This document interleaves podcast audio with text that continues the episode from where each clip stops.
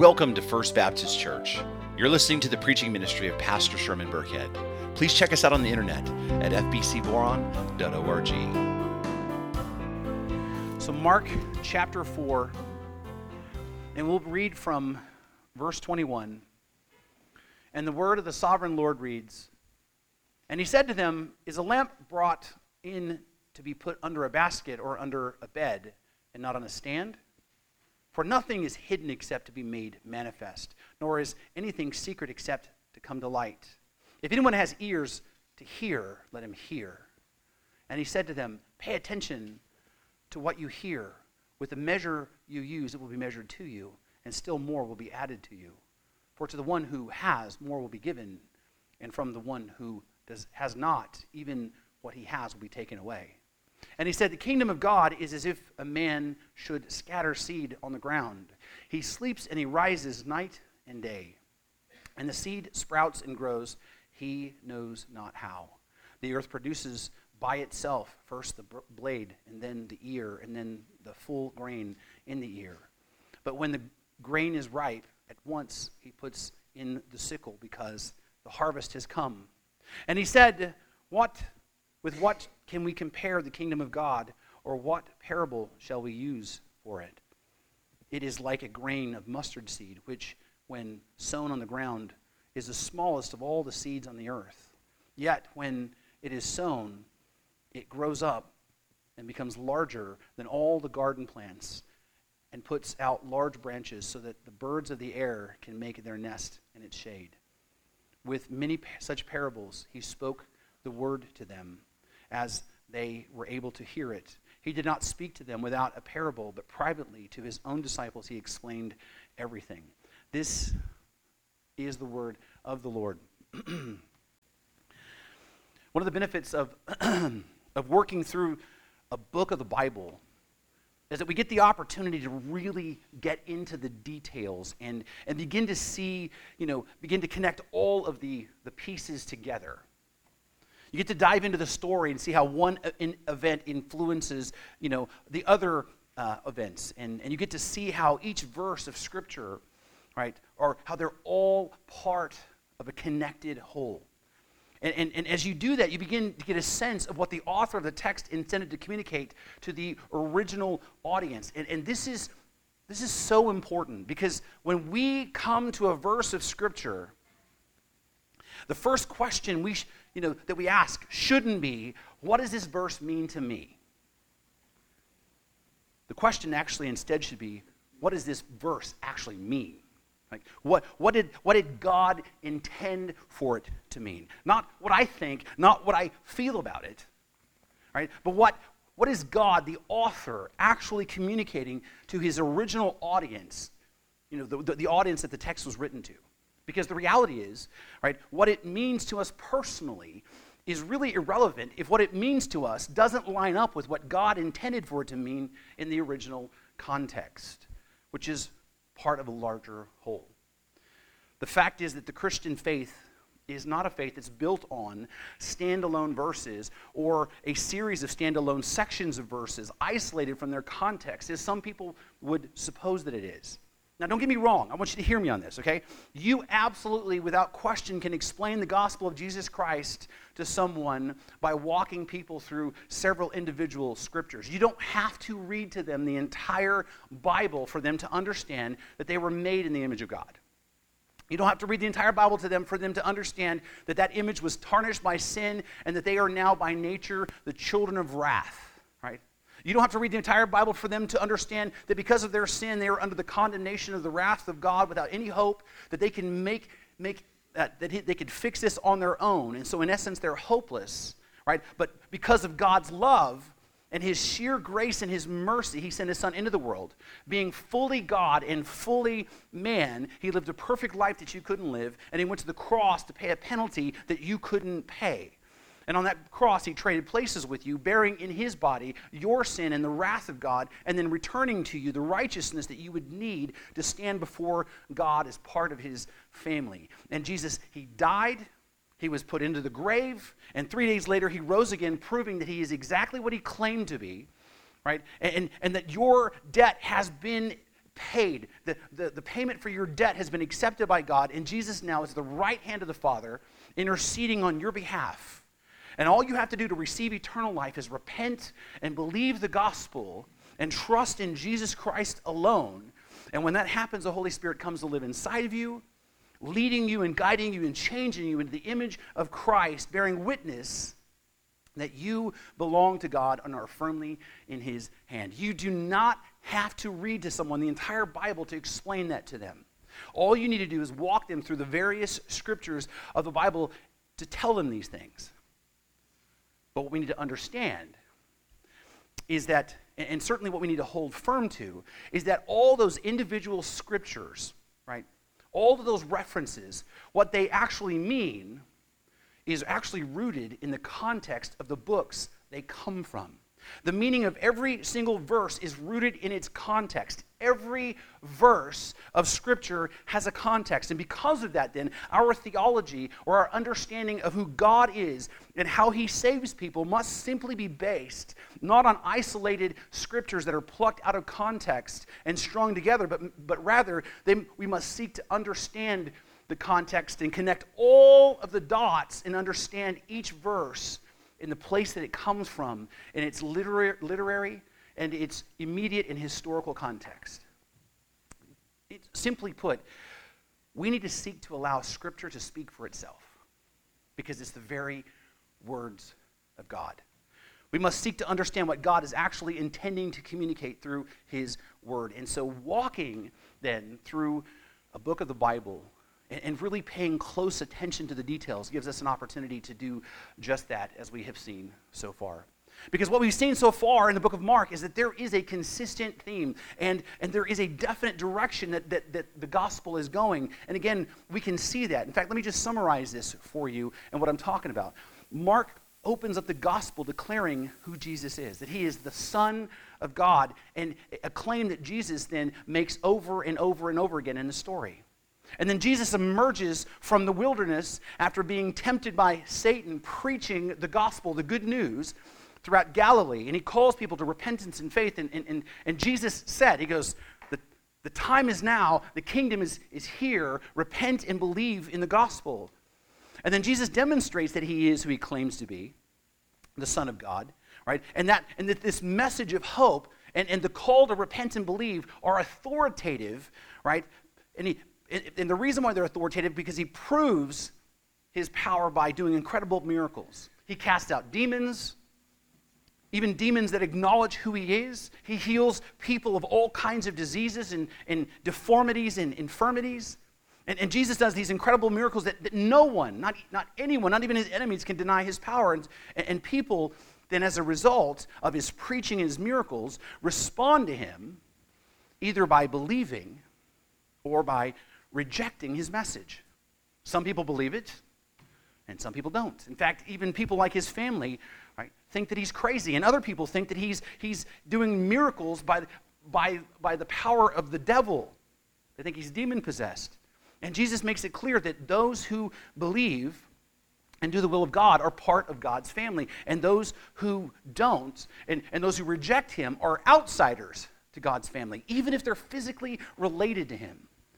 And what we come to understand is the reason why people reject or accept the message of Christ isn't about their intelligence, it's not about their station in life. It's not about their genetics or their hereditary. It's not even about the evidence, because the evidence, if you think about it, is just overwhelming. The things that Jesus is doing is absolutely mind boggling. The difference simply is the condition of a person's heart.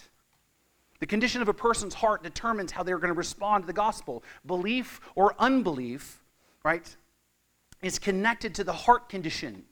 And last week we talked about how Jesus taught that very concept that a person's response to the gospel and the word of God is directly related to the existing condition of that person's heart.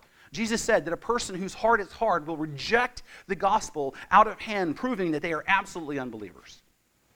Because because, because that's just what hard hearted people do. They just reject the gospel. But then you have people who have superficial hearts, who have a shallow faith, who it says that receive the word with great joy, but when life gets hard, they fall away, rejecting their faith, altogether proving that they didn't have a saving faith.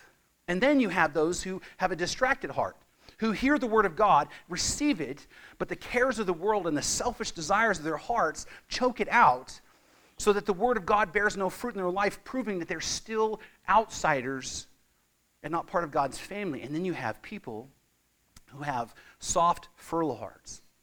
And the seed of God's word takes root and it grows up and it bears much fruit, proving that this person's faith was real and authentic. And, and as we talked about, the soil of a person's heart, you know, the, the, the, soil of this person who has, has a good soil in their heart, it is good, not because it occurs naturally in themselves. It occurs because, because God has made it ready to receive the Word of God. God is the one who changed their heart because only God can change a person's heart. Only God can make a person's heart soft. God is the one who loosens the hard soil with the plow of conviction and removes from, from them the heart of stone and puts in them the heart of flesh. God is the one who prepares the soil, and when the seed of the word falls into that changed heart, and then it grows up and bears fruit of salvation. And through this beautiful illustration that we saw last week, what we come to understand is that God is sovereign even over salvation. That salvation is 100% the work of God. It is not the work of men, it is not the work of angels, it is the work of God because, because those who receive the word of God, those who believe, do so because God has changed their heart. And those who, whose hearts have been changed, when the word of God falls in their hearts, it grows and bears fruit in their lives because, because that's the nature and the power of the word of God. In fact, let me, let me put it this way a changed heart plus the gospel equals new life. It's an immutable formula. When you have a changed heart that encounters the gospel, the natural, immutable result is new life. Because a changed heart will always receive the word of God and the seed of the word, if it's planted in a good soil of, of a heart, it will, of a changed heart will always grow to new life. It is just its nature. It is immutable. A new life always springs forth from the awesome and powerful Word of God that's been planted in a prepared heart. And it will invariably bear fruit as a testimony that God has saved them. God changes hearts, and a changed heart always produces a changed life. And for this, and, and all of this, from, from the changing of the heart, I want you to hear me on this, from, from all of this, from, from the changing of the heart to the growing of the seed, it is not the work of men because men can't change hearts and men can't grow seeds. Right? We can't make them grow. All that's 100% the work of God, which then is a truth that is both freeing and terrifying all at one time.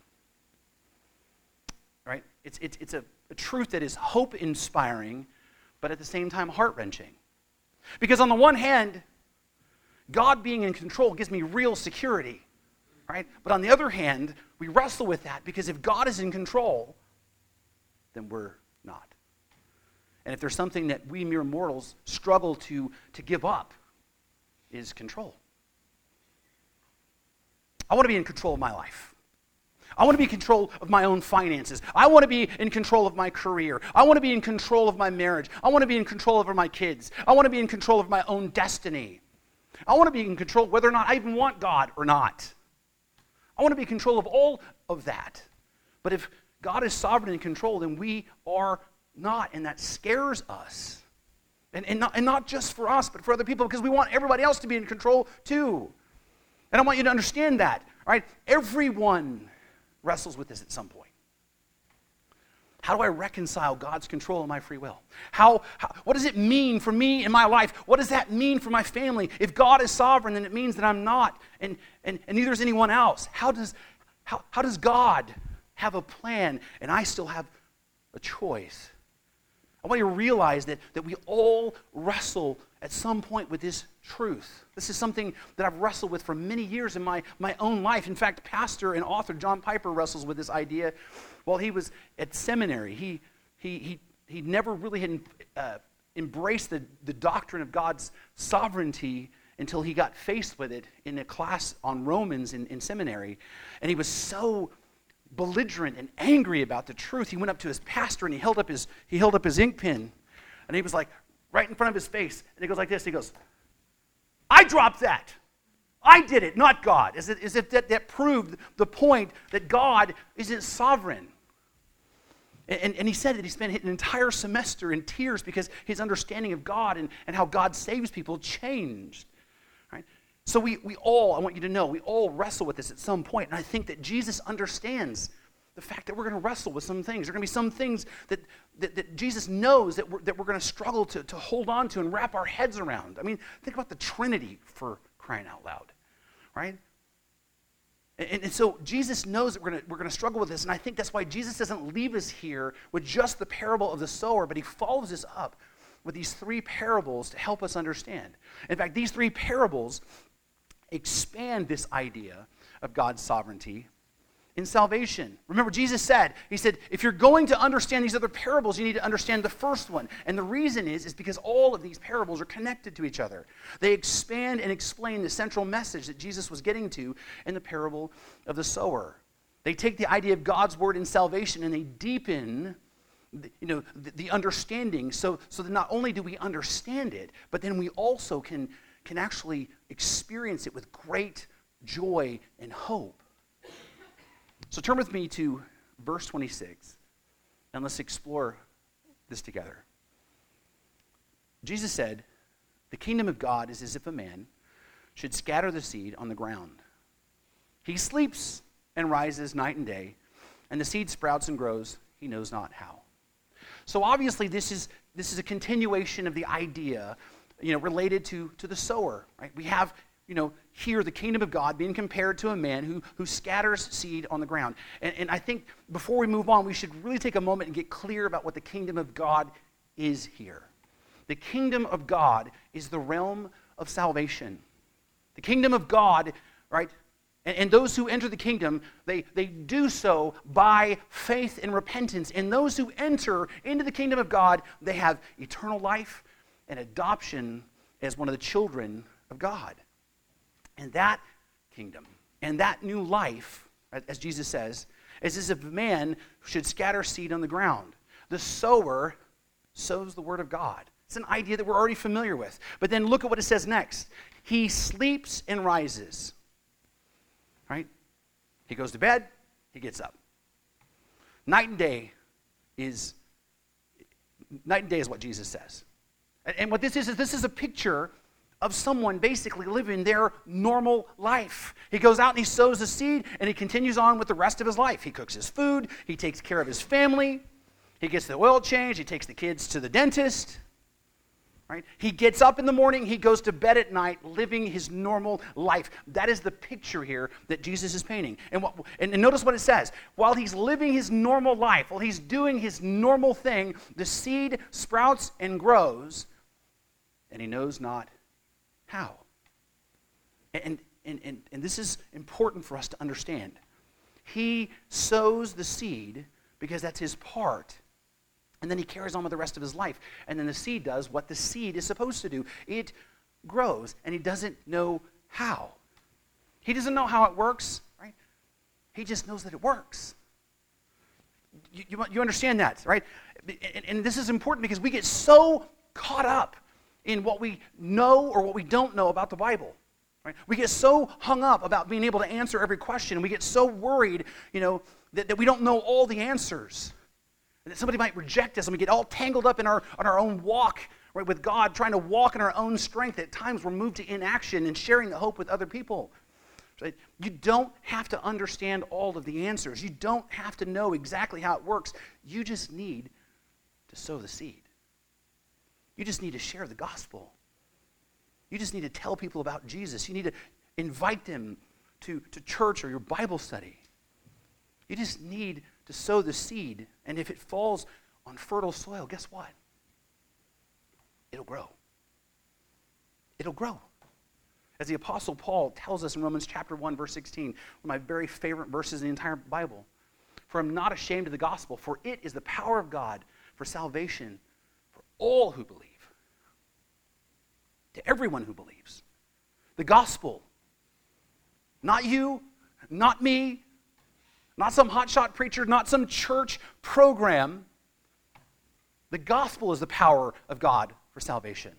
The power of salvation, the power to save souls, resides in the Word. It resides in the message. The power of God is in the gospel, and it is powerful enough to save all, hear me, all who believe. Well, who are those who believe? They're the ones who had their hearts changed by God.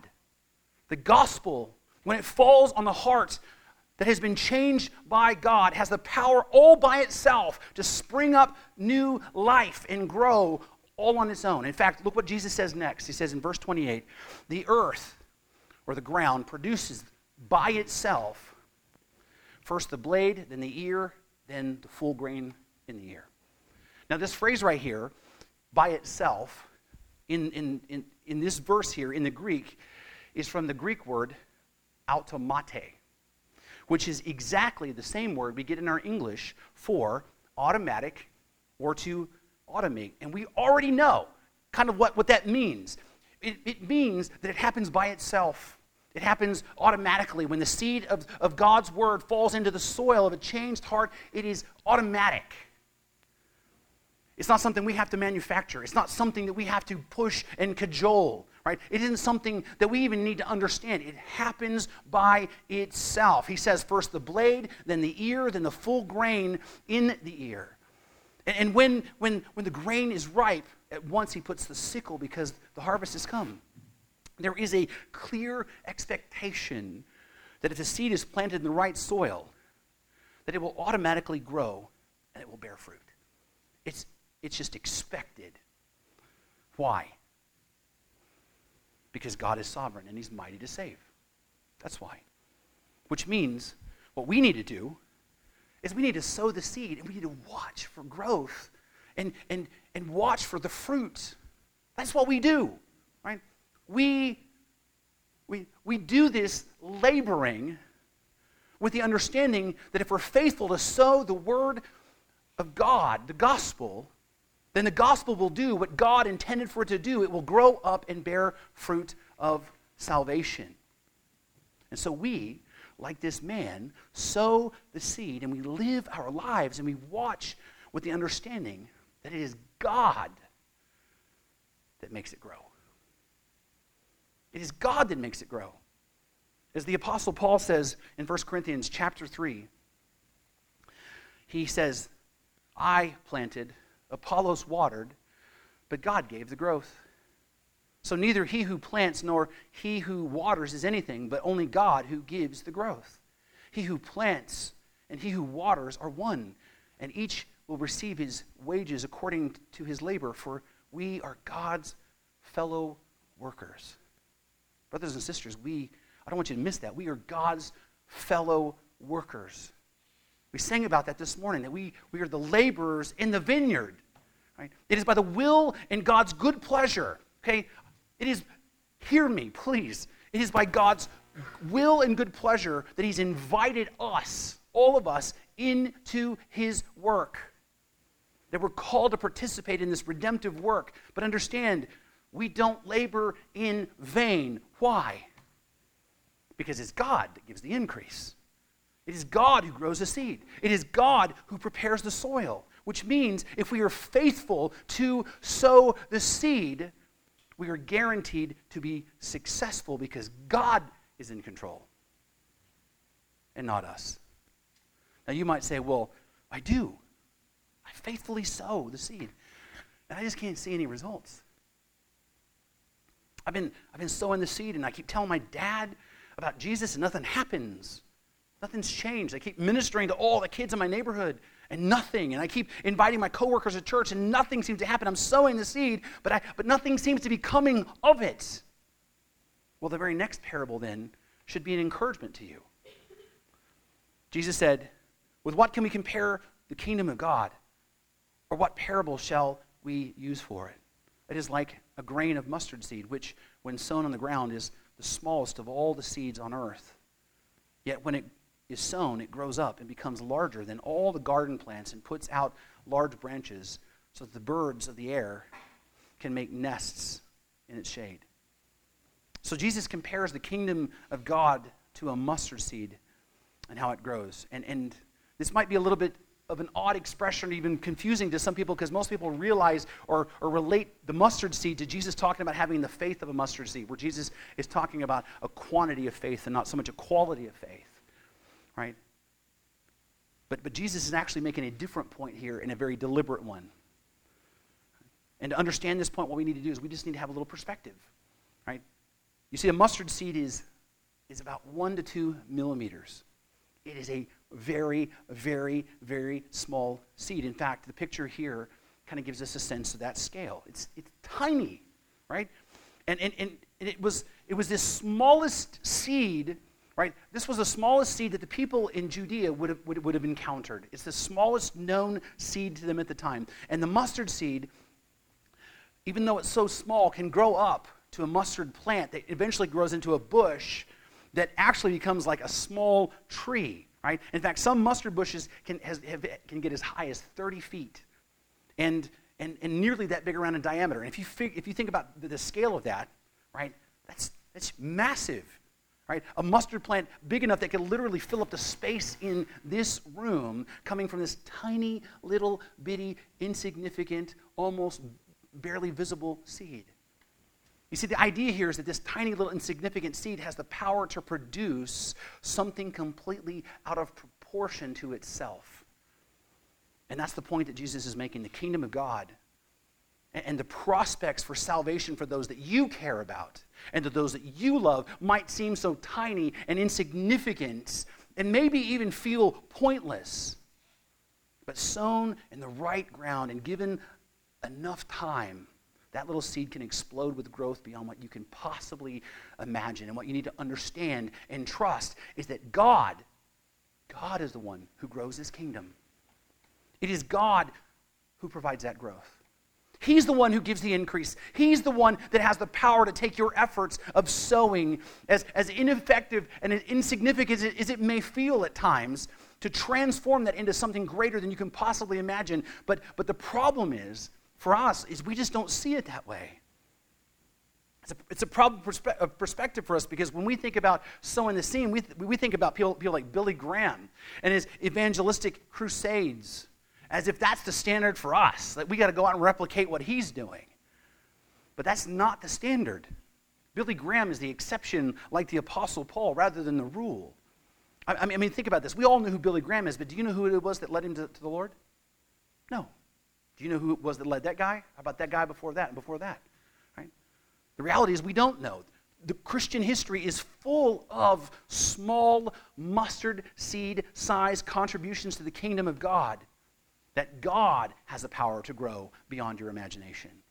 William Carey, I don't know if you're familiar with that name, but you should be. He is the father of the modern missionary movement. We do missions the way we do because of William Carey. And, and he famously is one that said, The future is as bright as God's promise. And he, and he, says, he says, Expect great things from God and attempt great things for God. Again, he's a very famous Christian man who has advanced the kingdom of God in big, tangible ways. But what most people don't realize is that when he went to India, he labored for seven years. Seven years before he saw his first convert. Seven years in full time ministry in a hostile country that's hostile to the gospel. Seven years before he saw his first convert. Right? And then he shared the gospel for 40 years with really a minimal amount of fruit for his labor. Like, we weren't, we're not talking about in his time a massive move of God. In fact, at one point in his life, it might have seemed like his efforts were in vain or that he was wasting his life. But the thing is, is his converts created other converts who created other converts. Not to mention his influence in the world of missions has resulted in the, in the millions and millions and millions of people being saved, though he might not have ever really known that in his own lifetime. The thing that you and I need to understand is God is, is the one at work, and it is through us, right? And, and because of that, your efforts to sow the seed, they are never, ever in vain. The impact that you make on the kingdom, that tiny little mustard seed of an impact, God can, can and He does take that and grow that into something more incredible than you can imagine. We just need to keep doing what we're called to do. and trusting that God is at work in his kingdom. And though our seemingly insignificant efforts seem to be coming to nothing, we just trust that God will grow that. In fact, Jesus insists that we do. Verse 21, Jesus said, is a lamp. By the way, this is the inspiration for this little light of mine. Jesus said, Is a lamp brought in to be put under a basket or a bush, bushel or under a bed and not on a stand? For nothing is hidden except to be made manifest, nor is anything secret except to come to light. If anyone has ears to hear, let him hear. And understand the lamp in this illustration is Jesus. That's what he's referring to. He's referring to himself. He is the lamp. He is the light of the world. He is the one who brings people out of darkness. And he says the lamp is it to be put under a basket or literally a bowl that's it's a 2-gallon bowl, right? I mean, think about that. If you have a small oil lamp and what do you do? What happens when you put a bowl over it? You have darkness, right? The light's not there. He says, is a lamp to be put under a basket or under a bed where no one can see it? And the answer is obviously no. That's dumb, Jesus, right? It's to be placed on a lampstand. It's to be set out where the light can shine so others can see. Jesus, the light of the world, is to be prominently displayed, right? He is to be visible in our lives. We are to shine the light of Christ in the dark world. Christian, understand this. It is God's plan to use us to reveal Christ to the world. It is part of God's sovereign plan that you and I sow the seed and shine the light of Christ so others can see his goodness by his grace. Because it is, it is through our sowing and our shining that God has, by his will and his good plan and purpose, that he has chosen to expand the kingdom. It is through you and me. Again, we are co laborers with God. And, and there's a clear expectation in this text that we don't hide the light of Christ away from everyone else because, because we're afraid to be rejected. That we don't hide the light of Christ simply because we don't know all the answers. Right? We don't hide the light of Christ because we just don't want to bother anybody and be a pest. No, we're to put Christ prominently in display in every area of our life so that all those who are in the darkness can, can see. That those who are in sin right? And, and, that their sin is hidden from sight will be exposed so they can understand what the real problem is. And the real problem is that they're not good people who occasionally do bad things, but they are corrupt, broken sinners who only do good that they do by the grace of God, and they need desperately to be healed. And so we're to shine the light of the gospel so that nothing can be hidden that prevents people from seeing the truth. As the Apostle John says in, in John chapter 1, verse 4, he says, In him was life, and the life was the light of men. The, line shines, the, the light shines in the darkness, and the darkness has not overcome it. Jesus is the power to transform lives. Jesus is the one who saves. Jesus is the one, only hope of the world. Jesus is the one. And our job is simply to make him known and shine the light of Christ in our lives for other people to be able to see. And then he said to them, Pay attention to what you hear. With the measure that you use, it will be measured to you. And still more will be added to you. For, those, for the one who has, more will be given. And from the one who has not, even what he has will be taken away. Now, this is the part of the parable that kind of gets tricky and, and, almost a little bit muddy because, because if you're familiar with the Bible, you might feel like Mark has actually taken several other things that Jesus has said in other places and kind of combined them together to save space, but that's not what, what Jesus is doing here. Jesus is actually making another point. In fact, the key to understanding this part is to recognize the repeated call over and over again to hear and pay attention. After Jesus tells the, the parable of the sower, what does he say? He who has ears to hear, let him hear. Right? And again, he says it right here. And then he says, pay attention to what you hear. And in the very same breath, he says, with the measure you use, it will be measured to you. Right? This is not a mistake. Right? Because this, this what he says about measuring, this is a proverb that relates to, in essence, you get what you give.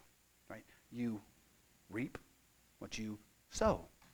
And what Jesus is, is saying, and what he's doing is he's relating that concept to our hearing. And what he's saying is if you sincerely hear the word of God and you pay attention and you begin to walk in that truth, you will grow in your spiritual strength and wisdom and blessing. And the more you listen and the more you pay attention and put into practice what the Word teaches, the more you will receive spiritually because the Word, as we have seen over and over again, what does it do?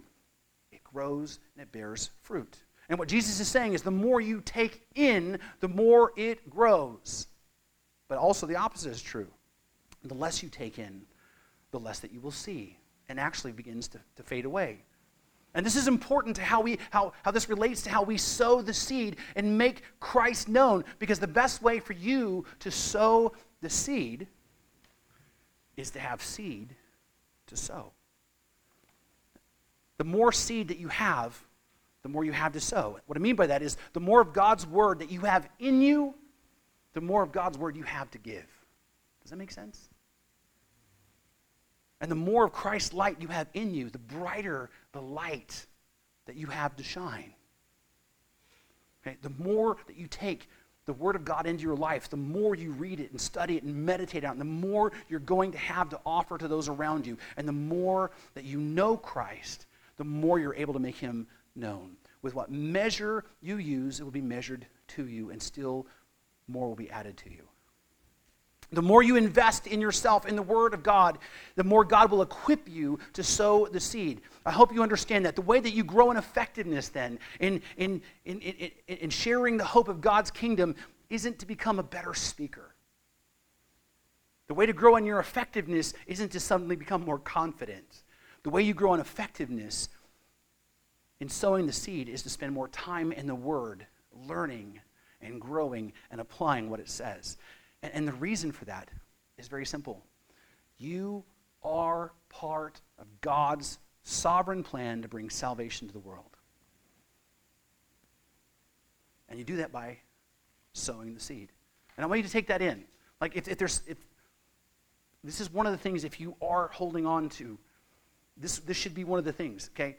You, right there in your chair, even though you might not feel like it, and some days your life feels like sideways and insignificant, you are part of God's sovereign plan, the plan He has full control of. You are part of that plan. That there are people that God plans to reach through you, and He will equip you, and He will prosper you, and, and, and He will give you the strength because you cannot fail. You cannot fail. Right? If you sow the seed, you cannot fail. And the reason why you cannot fail is because God is the one that's sovereign and in control. And his plan and his purpose and his will will come to pass. And it's he that strengthens your hand. It is He who is with you. It is He who gives you the success to your efforts. It is He who, who changes people's hearts and causes the seed to grow. God is sovereign over salvation. And, brothers and sisters, hear me, that is good news. The sovereignty of God is good news because, first of all, my salvation then doesn't depend on me. And praise the Lord for that. Praise the Lord that my salvation doesn't depend on me because if it did depend on me, I'd be in trouble right now. Because I have no ability within myself except to mess things up. Hear me. If I could lose my salvation, I would. If there was a possibility for me to lose my salvation, if I, if, I would lose it. And I'm just being honest because I know me. I know what I'm capable of. I'm capable of making a mess in a hurry. I know my own heart. But praise the Lord, my salvation never has and never will depend on me because it's completely Him. And because of that, I'm completely secure in my salvation. I know that He's going to change me. I know that He's going to grow me. I know that I'm safe in His hands. I've been rescued by His power, and I'm kept safe by His power. Secondly, it's good news because the salvation of others doesn't depend on me. Y'all should praise the Lord for that. Because if, if everybody else's salvation depended on me, guess what? We all go into hell. Right? Because, because I can't do it. Only God can. In fact, last week, one of the messages um, after the message, the overwhelming response that I received from people was that they'd come to me and they said, You know, thank you for that message. It really helped me because, because, because now I understand that God is in control of salvation. and It took that responsibility off of me.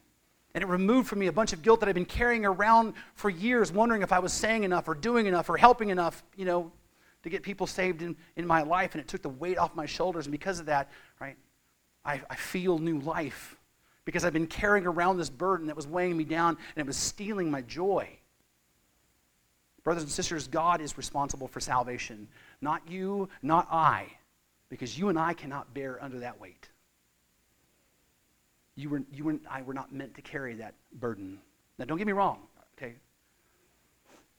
Yes, we should deeply desire for others to come to Christ. Yes, we should hope beyond hope beyond hope that those we love and care about turn to Jesus and be saved. Yes, our hearts should break for the lost. Yes, we should be continually sowing the seed and loving people and praying and never giving up on them. But praise the Lord that their salvation is not in our hands because we don't have the power to save anyone. Hear me on that. If it were up to you to bring someone to salvation by what you do, you would fail because there isn't enough in you to bring someone to salvation. You couldn't even save yourself. Right? Now you might be thinking, well, then so what then? So you're saying what I do doesn't matter then? I mean, if God is sovereign of this, what, what I'm doing doesn't matter then, right? No, I'm saying the exact opposite of that? It's only because God is sovereign that what, what I do even matters.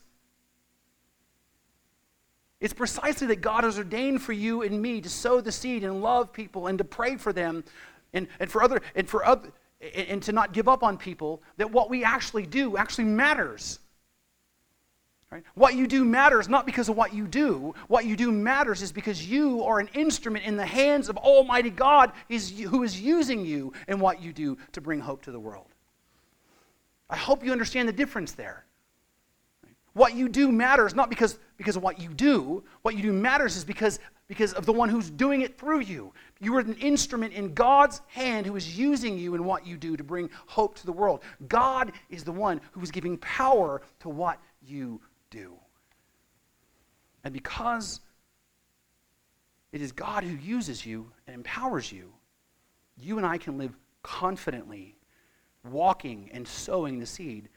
Because when I do my part that God has called me to do, I am always successful. Regardless of whether I see the results or not. I do the I do the things that God calls me to do. I sow the seed. I love the people like Christ did. I pray for them faithfully and never give up on them. All right? And, and, and then I'm going to I'm going to be successful because the results don't depend on me. Whether people reject the gospel or believe unto salvation, the results don't depend on me. They depend upon God. I do the part that He calls me to do, He gives the increase. Which means what, whatever happens is His will. Right? And that means I'm, that I'm successful if I do what I'm called to do, trusting that God will do His part because His will will certainly be because he's the one who changes hearts. He's the one who grows the seed. He's the one who, who grows his kingdom. He's the one who uses us as an instrument in his hand to change the world. And because he is in control, his plan will never, ever, ever fail. And because we trust in him, we will never be put to shame. The sovereignty of God is good news. Now, understand, I don't preach this stuff because this is what I learned in my academic you know, career or my theological training at a university. And I don't believe, I don't preach this stuff because there's a bunch of other preachers I like who preach this stuff. I believe this, and I preach it because it is evident in the Scripture, and the context of Scripture bears it out. God is sovereign. But I also preach it because it's a reflection of my own life. I grew up thinking that I was a Christian simply because I was told, we're Christians. I mean, we went to church once in a while, and I had a grandmother who took me to church, and she told me all kinds of Bible stories, right? And, and, and she taught me how to sing some songs, even like This the Light of Mine. And she, she told me over and over again that Jesus loves you. And I had my own Bible, right? I would pray, you know, at meals, I'd pray at bedtime, but I was not a believer. I didn't, I didn't know the gospel. I didn't understand the gospel. I didn't even know who Christ was. I mean, I knew his name, but I didn't know him. He was like Santa Claus or the Tooth Fairy, as far as I was concerned. He was just something that I was taught, right? Like, like kids are taught, that you just grow out of. And so my life bore no reflection of Christ at all. I was simply a worldly child who became a worldly teenager, who became a worldly adult. The love of God was not in me. And then one day, my faith, whatever little faith that I thought that I had, was tested, and I fell away completely rejecting Christ. I completely disavowed anything that I'd ever believed, and I became hostile to all things religious. I thought people who had faith were weak minded and stupid. I was hardened and I was bitter. My heart was rock hard. In fact, to give you a glimpse of my hardened heart, I'm going to share with you a story that I hardly ever tell because it, it, it makes me deeply ashamed. But it also reflects who I was at one point in my life. When I was an atheist decades ago, I was in a relationship with a woman who was still married. And I rationalized it away because guess what? When I met her, she had already left her husband. They weren't together, they weren't living in the same house, they were already on the outs, right? So I thought it was fine. But the fact is that she was still married and had a, had a daughter. And here I was carrying on this relationship with this, this woman, and, and, and it was a worldly relationship, and, and soon she and I moved in together. Because why not? I mean, I didn't have a moral compass. I mean, I didn't think there was anything wrong with that. I think marriage was even that important or such a big deal. And so everything seemed fine to me, just like it did to the rest of the world. And then one day her husband begged and asked that, he, that if he could come over and talk with us. Understand, right? We've been living together for months at this point. And, and he's begging to sit down and, and talk with us. And, and because she still had feelings for him, she agreed. And so this guy comes over to my house, right? And, and and I'm ready for a fight. But he is very humble, and he is very respectful, and I am full of pride and arrogance, and I am puffed up because guess what? She's mine and she ain't yours. But as the conversation goes on, he begins to express to his wife that he desperately wants her back. And even after everything, even including a relationship with me. And, and, and at this point, I'm growing angry because I thought, how dare he walk into my house? That's how hard my heart was that this man is fighting for his marriage, and I'm going to be like, how dare he? And then he takes out his Bible and he begins to cite scripture about marriage and what God thinks about it, and I lost it. Not only was I angry, but I became belligerent and sarcastic, and I told him how pathetic he was as a man and how stupid he was for believing that there was a God, especially the, the pathetic God of the Bible. And he was begging and pleading with tears in his eyes. He was begging for his wife to come home, telling her that he would forgive her for everything. And understand, I had not one bit of compassion for this man. None. No compassion in my heart for him. I felt no remorse for my sin. I felt no remorse for, for living with this woman. I felt no re- remorse for how I was treating him. I felt no sympathy at all for his heartbreak. I was embittered and I was hateful. Brothers and sisters, my heart was, was stone cold. I was the most selfish, vile, hateful person imaginable. There was no life in me.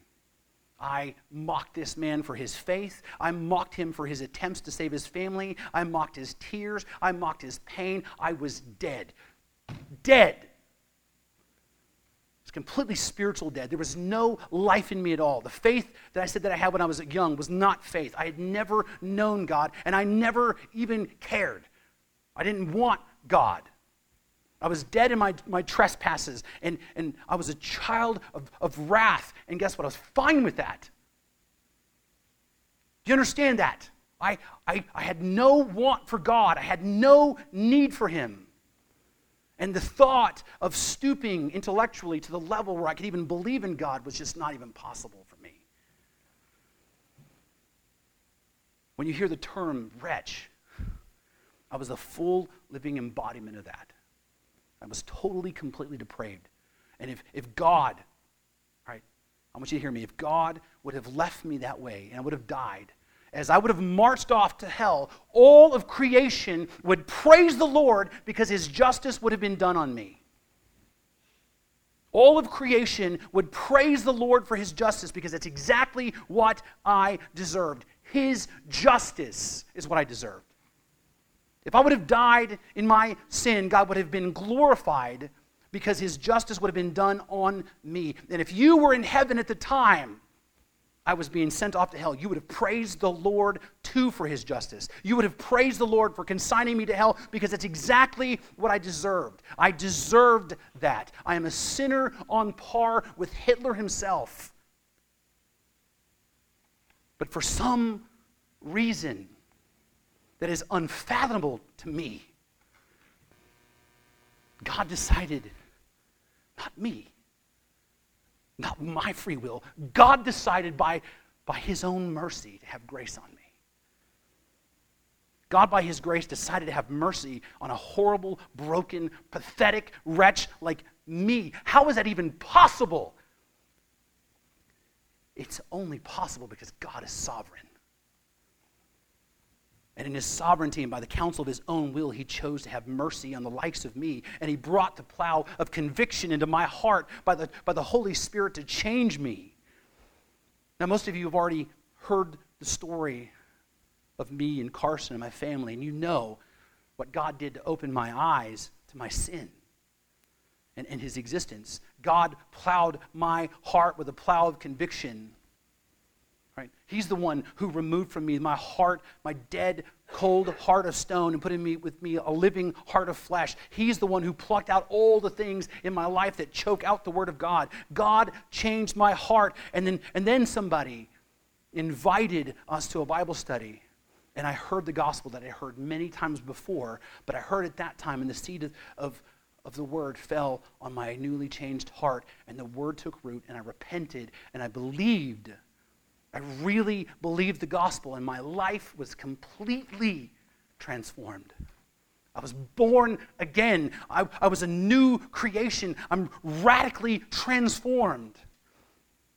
But not by me or anyone else, but by the sovereign hand of God. He rescued me. He changed my heart, and He caused the seed to grow, and my life and my family's life has been forever changed. Now, understand, God absolutely did use people in my life. There were people all my life who sowed the seed of God's word over and over and over and over again. There were people who were gracious to me and showing the love of God. That man sat in my living room was gracious to me and, and loving to me, even though I persecuted him. And, and I found out that people had been praying for me for years and, and, and praying that God would do what? Change his heart. And quite a few people refused to give up on me. In fact, years later, I ran into a high school best friend who was a Christian when we were young. And I asked him, I said, Would you have ever imagined I would ever become a Christian, a believer? And he's like, Of course I did. I've been praying for you since we are in eighth grade. I'd never give up on you. God uses all kinds of, He used all kinds of people in my life and their mustard side seed investments in me. And He used those people and my circumstances to finally break me and to change me, to, to go from a man who despised God to someone who sold out for Him and it's all in for His mission. Brothers and sisters, the Lord, praise the Lord for God's sovereignty. Because because of that, what you do to share the hope of Christ matters. Because He is sovereign, you're not wasting your time. And because He is sovereign, you cannot fail. And so now you know a little bit more about me. But my prayer is that you know more about God and His power to save. And so, in light of that, power to save, the application is exactly the same. We're to sow the seed. And we're to keep sowing and keep sowing and keep sowing and keep sowing and keep sowing till the day you die or Jesus takes you home. That is your obligation, Christian. It is not for you to know what, what condition the soil is. Your job is to do one thing sow the seed, sow the seed, sow the seed. And then you need to love the people. We love everyone, even our enemies, Jesus said. We love even those that are persecuting us and making fun of us for our faith. We love. And then we need to pray. Specifically, in earnest, that God would change their hearts, because only God can do that part. And I promise you, right, it might not ever seem like someone's heart will ever change, but God, I'm telling you, if He can change anybody's heart, if He can change this guy's heart, He can change anyone's heart. And we never, ever give up on people. We just continue to walk in faith, knowing that we are going to be successful because God is good and He is righteous and He is just, and we will trust that He's going to do what He's going to do. We don't give up. And then we finally just trust that God will be God. Again, someone said, You know, I'm not sure I understand this sovereignty thing, and it kind of makes me worried. I said, What you need to understand is God is good, God is right, and God is just, and you need to trust in Him. Your, your struggle with the sovereignty of God is your struggle to just trust that God knows what He's doing and that He is good enough to do what is right. The thing is, I can promise you, all of us, that when we get to heaven, that we will stand forever and ever and ever, and we will look at everything that's happened throughout history, and we'll go, Praise you, Lord, for the counsel of your will. You are so good. You were so right, and you were so just. Brothers and sisters, let us continue to sow the seed, love the people, pray that God changes their hearts, never give up on them, and then trust for God to be God. If we do that, if we do that, we will see a move of God like you have never imagined. Let me pray for you. Heavenly Father, I thank you for your word. I thank you that your word causes me to, to wrestle. I thank you that, that, that through that wrestling, I, I learn more about you and know more about you, and I come to see a bigger picture of who you are. And I let go of who I am to grab hold of who you are. I praise you, Lord God, that as I look back at the man that I was before, that I'm not him. I'm not him. I praise the Lord I'm not him. Praise the Lord. You saw fit to change me. Of all the mysteries that we wrestle with, one that I can't get over, Lord, is you would send your son to die for a guy like me. But I don't care. I don't care that I don't understand it. I believe it and I hold on to it. And I'm depending on it, Lord. And I'm depending on you to change all of us and turn us into the image of your son. And that, Lord, you would come soon, Lord, and make all things right. We thank you for that. In Jesus' name we pray. Amen. You've been listening to the preaching ministry of Pastor Sherman Burkhead, a production of First Baptist Church in Boron, California. Our website address is fbcboron.org. And would you please consider partnering with us financially as we work to share the hope and the gospel of Jesus Christ with our community and our world?